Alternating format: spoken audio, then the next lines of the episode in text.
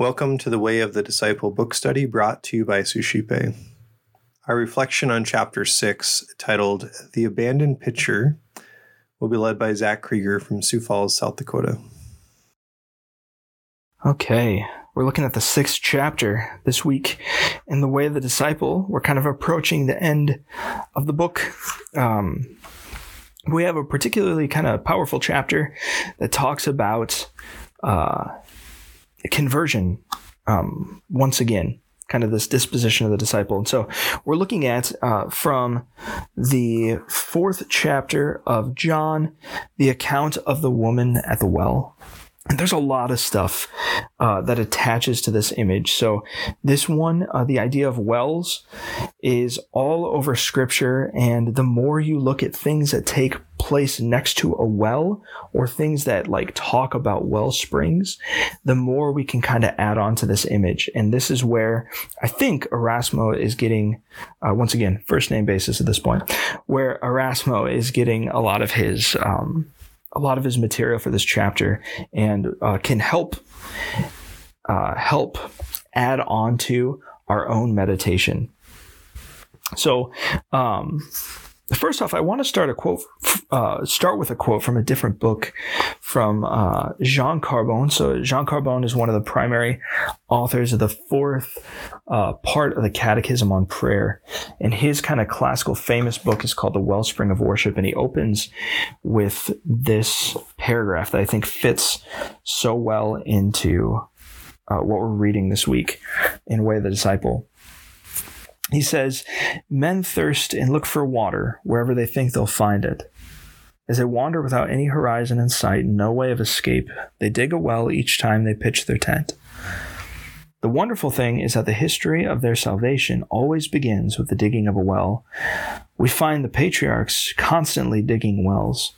We ourselves are these patriarchs, traversing a promised land as strangers in our own inheritance.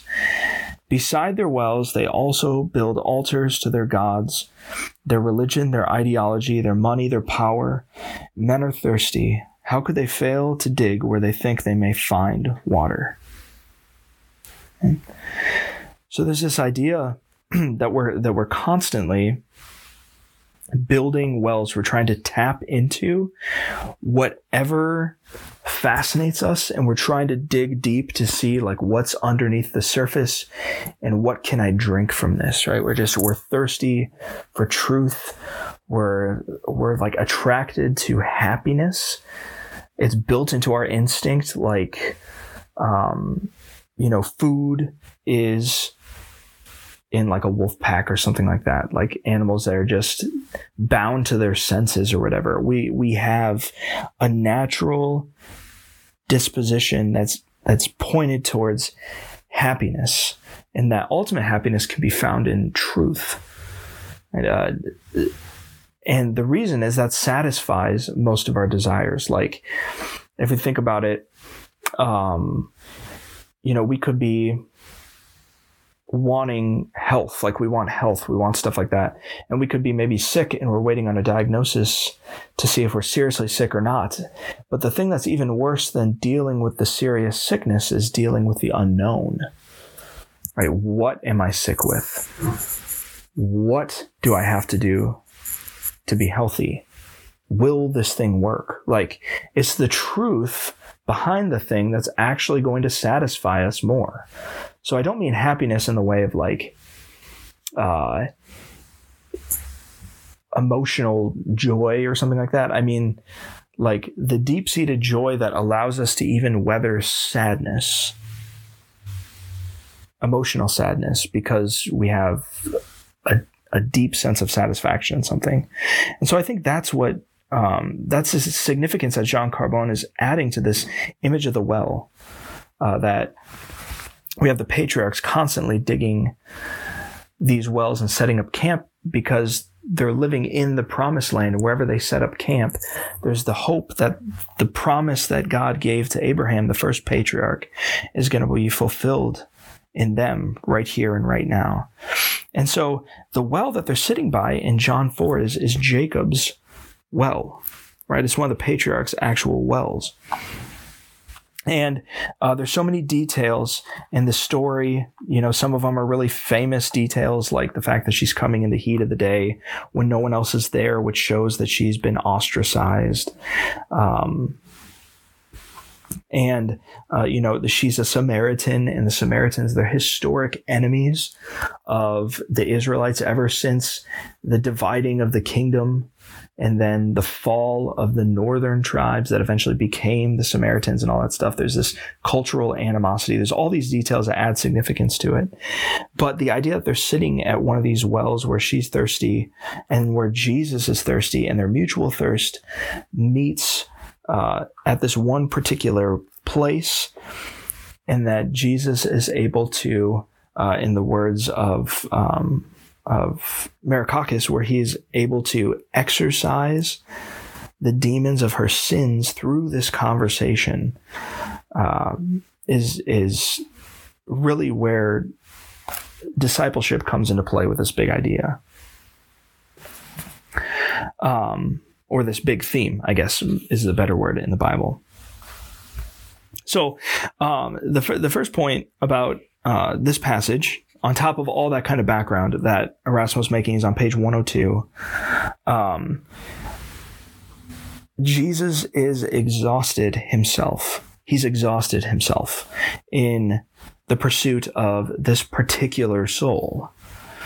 Right, so his exhaustion leads him to the well where he needs a drink, which is a really human thing. So he's made himself weak and vulnerable before approaching a weak and vulnerable human. Uh, and this kind of taps into the story of Jacob as well, uh, that we read about in the book of Genesis. It's I, one of the stories that just like really fascinates me, and I keep coming back to in prayer, um, where Jesus in or Jesus, where uh, Jacob is coming back home after swindling his brother, swindling his uncle, swindling his family. And finally, he has nowhere else to go and he just has to go home and he has to face his brother again. And it's this judgment moment where he's pretty convinced that as soon as he crosses the border into his family's land, his brother's going to kill him. So he's, he's, um, sitting and, and wrestling with this idea and it's the middle of the night and he knows the next day he's going to come face to face with his brother. And it says in the middle of the night this angelic being shows up and wrestles with Jacob and then gives him a new name Israel. And that name means the one who has striven with God or wrestled with God and prevailed. So behind that title is the idea that God has come down and wrestled with Jacob. And not only that like Jacob has won and the only way that this angelic being, that God, right, this manifestation of God can get away is by like cheating. He kicks him in the thigh and puts his thigh out of out of uh, socket. And so, in some way, shape, or form, once again, God has made himself weak, and He's made himself weak to show Jacob that throughout all this striving with his family, all this striving with uh, you know, his enemies and his friends has actually been a striving with God. Like he's been wrestling with God this whole time. So God, to show him this, had to make himself weak and wrestled with him and caused this sense of pain. But God allowed himself to be pinned, right? He pins him down and says, bless me. I'm not going to let you go until you bless me. Like God, the, the wrestling theophany version of God can't get away from Jacob. And so here in the same way, God is thirsty. And he's tapping himself into this story and he's reaching out to a Samaritan woman. And the Samaritans have this troubled history where they've been striving with God and their siblings, right? Their, their relatives, the Israelites, the Jews at this point. And this one particular woman who has been ostracized and has had her own struggles. It talks about the taboos of her having five husbands, and the man that she's living with now is not her husband. So she's living in sin. She's living in shame. She's living in the midst of all of these uh, taboos, as um, as uh, the author says uh, Merikakis says. He says there's a sexual taboo, a racial taboo, a religious taboo, all tapped into this one woman. So she's had a hard life and she's been striving. and she's been not like striving in a good way. She's been wrestling against God, trying to find blessing in different ways. She's been digging deep wells in the wrong places.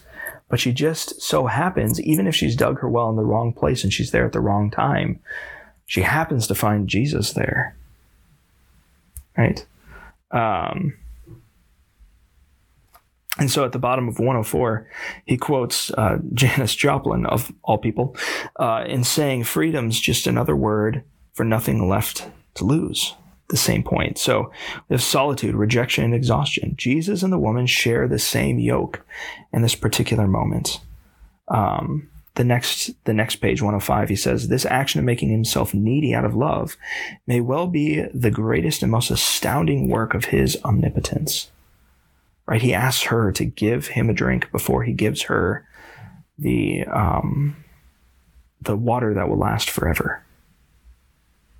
Right? He makes himself vulnerable. He actually kind of proposes to her in this particular way to leave all this stuff to go back to faithfulness. So at the bottom of 110, he says the fundamental question here is our tendency to allow ourselves to be seduced by any lover other than God. And if you read the book of Hosea, uh, prophet Hosea, he marries a prostitute named Gomer who is predictably unfaithful to him and continues to be unfaithful to him. And yet, his call in life is to continue to be faithful to her. And each time he's faithful to her, he becomes more and more and more vulnerable, vulnerable to the judgment of other people, vulnerable to the continual hurt that she brings to him. But it's his, it's this you know, he becomes an icon for what we're seeing here. It's this striving that God does for us that he's embodying here. Right? The omnipotent God makes himself, you know, weak in a certain sense. Obviously, still omnipotent and stuff, but he makes himself weak to reach out to us. Okay. So I think that leaves us with a question because a lot of people they look at this discipleship moment as you know i'm i'm dropping my nets and i'm following jesus and i'm i'm leaving behind this way of life. And usually accompanied in accompanied with this decision point is like a leaving behind of some big sin that we've been struggling with um, you know, for, for young men in college, when I was working with them, a lot of them were stuck in sexual sin and leaving behind a particular manifestation of that sin was a big moment in the sand for them. So like leaving behind pornography or committing to a chaste life with their girlfriends or whatever was a big part of this um, following a discipleship. But we can be quite dismayed uh, when we look at our lives and we see all these other sins that we're still dealing with just because we have said yes to Jesus and become his disciples doesn't mean that whenever we read this passage, we should see other people that aren't converted in it, but we should see ourselves in it.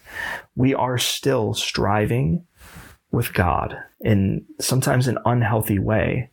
And God is still making himself weak to find us, right? There's a place for that suffering, which is actually the supreme suffering of life is, is fighting against God's will. There's a reason for that. He's put that in our life or he's allowed that. He didn't put it. He's allowing that in our life. He's permitting that for a particular purpose. So I want, I want to leave us all with an image uh, today to think about. I heard this uh, from a talk from uh, Father, or not Father, from Deacon Keating, um, formerly of the Omaha Diocese. I think he's at the seminary now in St. Louis. And at a conference, uh, he was talking about what Jesus came for. And so many, many times as disciples, we're kind of dismayed at the amount of suffering and even in the in the modern kind of world, people talk about discerning joy and ease and seeing that that's God's will, and in a certain sense, that's that's right, but in a certain sense, it's not. Um, we're too obsessed with our own comfort. So I think sometimes that discernment and say, well, that doesn't bring me joy, therefore it's not of God, is actually just a, a us, our own natural tendencies. Like if we read time and time again in the Old Testament, especially in the New Testament, we see the suffering and the real turmoil that people have to go through to follow Jesus. Um, and so we we can't think that that's just taken away from us.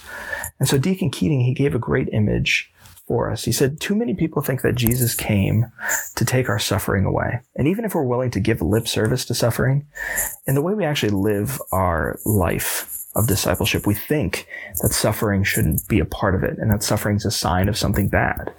Where it could be a sign, as Mother Teresa says, of Jesus descending close to us. Right? She says to give us a kiss of intimacy, right? He has to take his crown of thorns and we have to feel the thorns too because he's drawing closer to us. And so that suffering sometimes is a sign. It's not that we're supposed to be sadistic or anything, but it could be a sign of Christ drawing near. So the image that, um, the deacon gave to us that day was that a lot of people see God as a firefighter that's going to come in and rescue us from a fire right? And he's big and he's heroic and he's strong and he breaks through walls and stuff. And while that's true, he said the more fitting image is imagine that the firefighter uh, pulls up and he's discussing with the other firefighters like how to take people out of a burning building and they decide that the building is condemned and there's someone left in there and they're stuck in there and there's nothing that they can do to save them and instead of saying well i don't want to waste my life for their sake because i can do so much more good as a firefighter this firefighter decides to go in and be with the person as they suffer and die because he doesn't want them to suffer alone. This is what God did, and that's actually a much more beautiful icon. Someone that's willing to throw their life away for the love of the other. And I think that that's what this chapter is getting at. So we can place ourselves this week in prayer at this well look up in scripture all the different places where you see the well being dug or you see the idea of like water and well springs and see what God is doing there. And then try and relate that to your life. I think that could be a very beautiful way to pray with this sixth chapter. Hey everyone, it's Eric Gallagher, the founder of Suscipe. With Advent quickly approaching, I wanted to invite you to join our upcoming book study that will begin on November 29th. Fred and Kara from the organization Draw Near will be leading us through a chapter a week book study on the popular text I Believe in Love, a personal retreat based on the teachings of St. Therese of Lisieux. Each week, Fred and Kara will offer a simple reflection on a chapter and will guide online discussions through the Suscipe platform. This is an excellent book and opportunity for anyone who's desiring to grow in their spiritual life. Find out more by visiting suscipe.co slash study that's S U S C I P E dot C O slash study.